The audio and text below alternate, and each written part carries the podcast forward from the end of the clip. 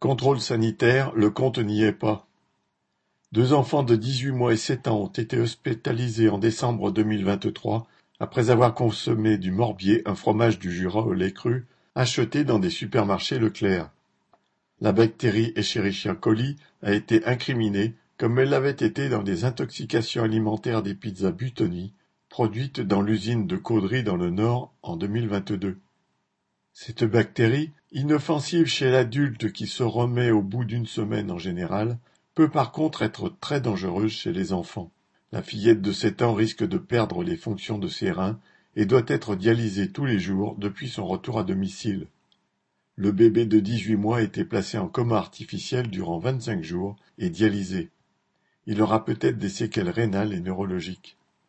Leclerc affirme que toutes les références des produits concernés ont été retirées des rayons. Les autorités de santé, elles, disent avoir demandé ces rappels de fromage dès la mi-décembre à la suite de six cas découverts dans une crèche de Toulouse.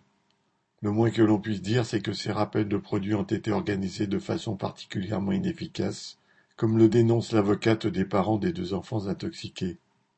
Deux enfants peut-être handicapés à vie, deux autres décédés dans l'intoxication des pizzas Butoni, la sécurité alimentaire et l'obligation de contrôle rigoureux devraient être une priorité absolue. Mais, manifestement, ce n'est pas celle du gouvernement, qui vient de décider qu'au 1er janvier, des sociétés privées pourront faire les contrôles de sécurité alimentaire dans les grandes surfaces, les commerces et les restaurants. En effet, les services de l'État chargés de ces contrôles, faute de moyens, ne peuvent par exemple assurer qu'une visite dans les restaurants tous les quinze ans. Cédric Duval